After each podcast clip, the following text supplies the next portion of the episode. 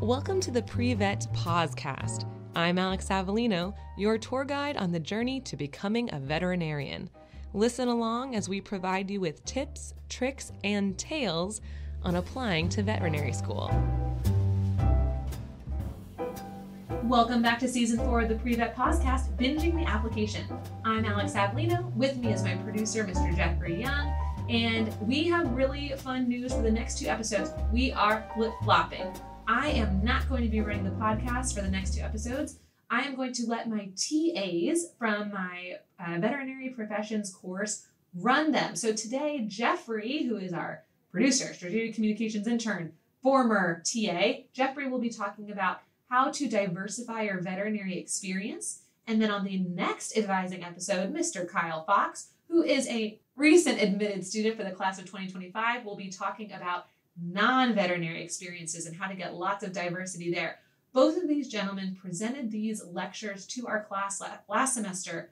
It was so well received that I could not let them not present it to our pre-vet podcast listeners. So, Jeffrey, thanks so much for being willing to come and talk about all of your experiences that you've gotten so far. Yeah, thanks. I had a really great time presenting it last semester. I am telling you what, the students were so pumped afterwards. They felt so energized to see a student, um, to learn how to network, to go out and get experience, how to follow up. Jeffrey's going to talk to us about his journey and also his journey um, being a part of hiring someone new because you are looking for a new person to take over your current position, right? Right, because my schedule next semester won't allow me to work there. Uh, so I'm actually looking through to find someone to replace me. Ugh, so y'all are going to get some really good insight today about not only gaining experience, but what it looks like on the back end when folks are hiring. So for me, I have the majority of my experience in small animal medicine because that's the area that I want to go into. And I think that's something that's really important that if you're going to go to your application and tell them that this is what you want to do, you don't want to sit there and say that you want to become an exotic vet when you have no experience working with exotics because that looks a little sketchy. Uh, so for me, I have the majority of experience in small animal, and then currently I'm working with a large animal vet and I also have uh, some research I've been doing around UF. I've worked with raptors at a bird sanctuary, and I've done a little bit of work in an ER. And so I think just really getting across the board diversity really helps not only make your application look good, but also helps you to understand what the different fields are because the difference between, say, small and large animal medicine is so drastically different, it feels like I'm in a almost completely different field.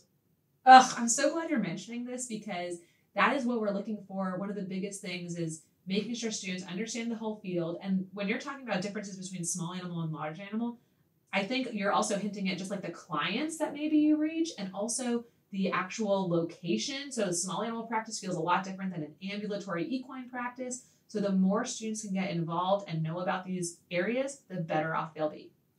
Yeah, and I think the main thing that people struggle with is actually just finding the places that they can apply to.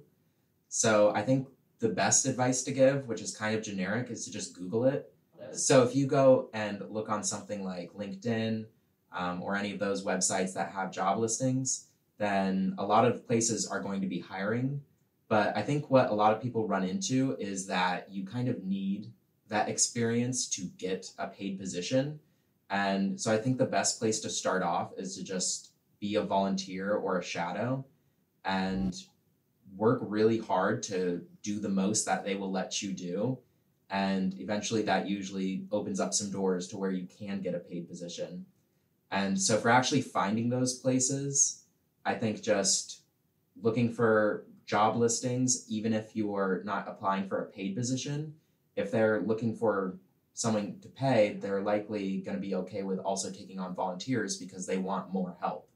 And so that's how I got my first position at an animal hospital as a volunteer, which I then worked into a paid position.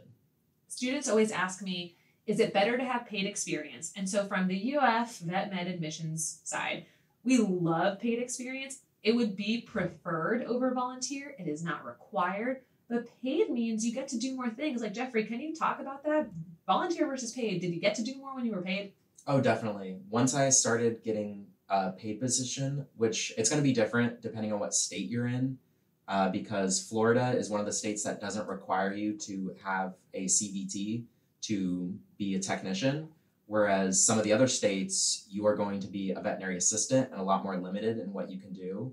But once you become a paid technician, at least in Florida, you're able to do things like place IV catheters, intubate, monitor anesthesia, uh, even assist in surgery in some cases. And so it's definitely a lot more that you can do and and it can make your essays and your overall application just a lot stronger because you have a lot more hands-on experience than some other people in other states might have. Absolutely.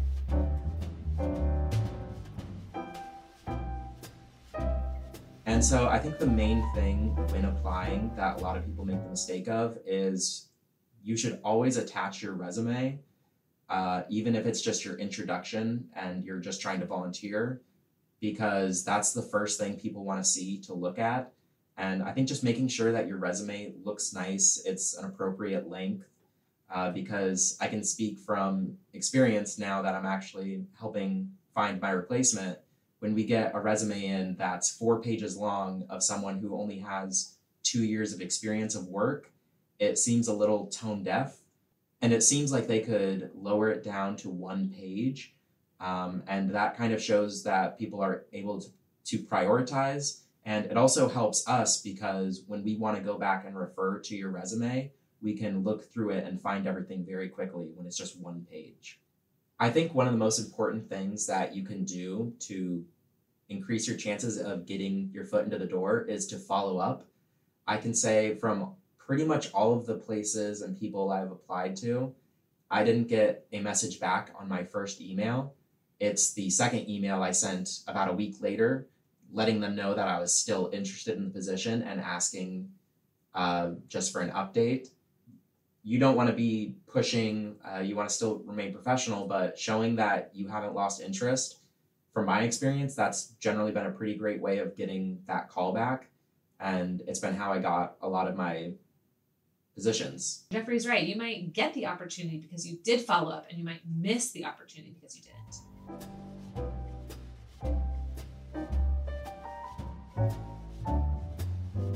So I think one of the hardest areas for people to get experience in, or at least two of the hardest areas, are large animal medicine and research. Uh, for me, because I had a lot of small animal experience, but the extent of my large animal experience was I put a halter on a horse in my animal science class, Hmm. and that was about it. And so, trying to find a vet who is willing to take someone on who has never really worked with a horse uh, was probably one of the hardest pos- positions I've ever had to try and get. Um, but I did get lucky just because I was one of the few people that reached out. And I made sure in my interview to talk about how using my experience working on the clinical side in a small animal practice, I already knew all of that part of the medicine. And so, really, all that I had to get the hang of was handling the horses, which definitely helped.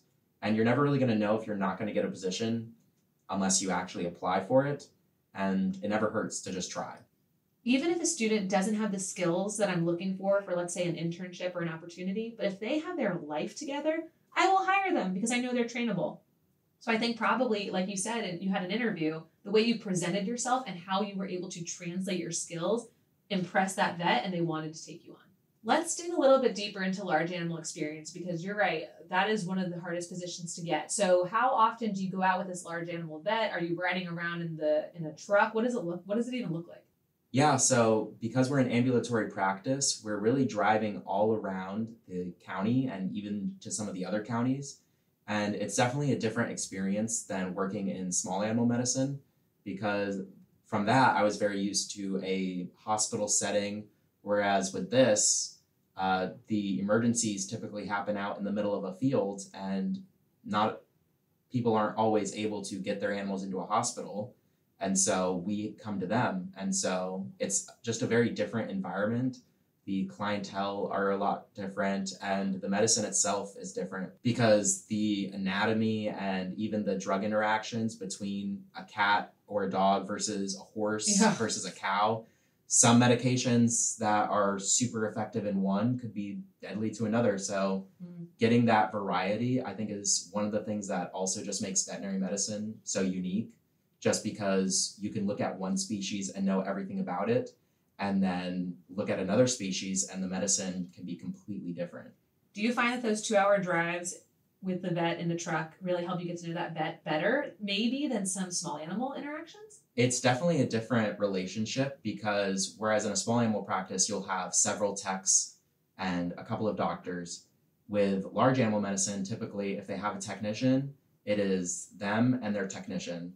So generally, my shifts are 10 to 12 hours, Wow. and we do not usually take a lunch break because those are usually taken up by emergencies. I've worked there for six months now, and we have stopped for lunch twice. And so we're really spending 10 hours straight together. And she very quickly became a really great mentor to me. And being able to just talk about her experience going through vet school and get advice from her and just uh, see how her brain works has been really helpful. And what we do is, the, for most of the drive, we talk about the cases and go over them while I input the notes for the day. And so doing that has really been a great way for me to just understand the medicine for large animal a lot better because I have to write down everything that we've gone through and she can explain it to me, which has been super helpful.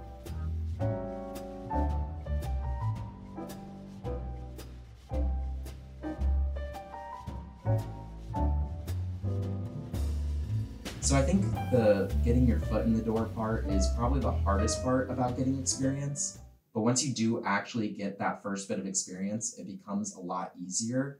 Whether you were just volunteering or a paid employee, you're going to meet people uh, who work in the field, and that becomes really helpful when you want to start applying in different areas. And even just going around school, doing research, things like that, it's sort of just grows exponentially from there. And so if you're wanting to get experience in large animal, for instance, I'm giving up my position and people in the class that I TA for and people who have reached out to me a lot for office hours and things like that, they reached out to me before knowing about this position, but when it came up, those were the people that I knew the best. And so those are the people who, when they put their application in, I'm looking at closer because I have more experience to them. Wow. So, Jeffrey, I really think you gave us some great tips about how to network, how to get involved, how to make a good impression, how to follow up, and then the benefits of translating skills between small and large animals. When you're looking at the veterinary experience of VMCAS, some things to think about. So, some just little picky things. If you worked with a veterinarian, that goes under vet experience. If you worked with animals that were not your own pets, that goes under animal experience. Jeffrey, the raptor stuff that you do, is that with a vet? No, it's not. Okay, so when Jeffrey works with like raptors and wildlife and birds of prey, he's going to log that under his animal experience, and then his large animal vet experience and his small animal experience is going to go under vet experience. Jeffrey also has research experience related to animals, but that experience is going to go under the research section. So you want to make sure you're reading the VMCAS definitions of each experience to make sure you're putting it in the right section so your application is the most truthful and the most accurate to your story.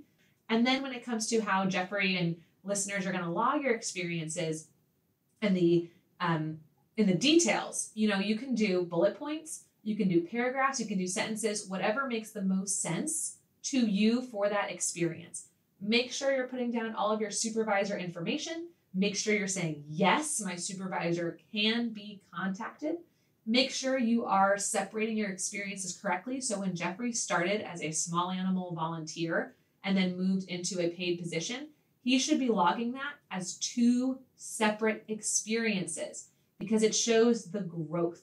So if you start out as a receptionist and then you become a vet tech, log those separately. Um, you'll probably also log that receptionist experience under employment, not veterinary. So when we're looking at the experience section, folks, there's a lot of boxes you need to check. Some says paid, some says volunteer, it'll say part time, it'll say per diem. You have to look at all of those and just lay it out there. VMCAS does a great job of defining what the definitions are of each term, so just make sure you're looking there. feel free to call VMCAS if you have questions about these definitions. Then you can also call the schools of vet med that you're applying to to help them help you understand where to put each section. And then when we're talking about typical questions that I get, one of the biggest questions is what from high school is relevant? I will tell you if you worked with a veterinarian in high school, for sure you can put that under your on your application. If you worked in a shelter during high school, yes. Pets, never. Nothing about your pets on there. When it comes to the amount of hours you want to have for vet experience, every school is different. Some schools have minimum requirements, some schools have minimum recommendations. If it were me, I would be shooting for more than 500 because you're competing with students who have thousands of hours. I think the most recent VMCAS data, folks had on average 1,800 hours of experience. But that's not easily defined because it could be from multiple locations and opportunities. So, in general, shoot for more than 500. So, think less about hours, think more about quality, think more about opportunity. In general, you should be seeking mentorship from every vet practice that you work at. If you notice that you're really not getting the time and hands on opportunities, maybe it's time to move on to another practice. When it comes to length of time to staying at a practice, I would say at least six months uh, would be a great opportunity. But if you're there for a summer and you're working 40 hours a week, that can also look great. So there are no rules when it comes to experience. You're just trying to get as you're just trying to gain as many opportunities and as much mentorship as possible. Jeffrey, thanks so much for hosting our podcast today and helping students understand how to diversify their vet experience. Yeah, definitely. Thank you. I'm Alex Avellino. I'm Jeffrey Young. And we'll talk to you soon.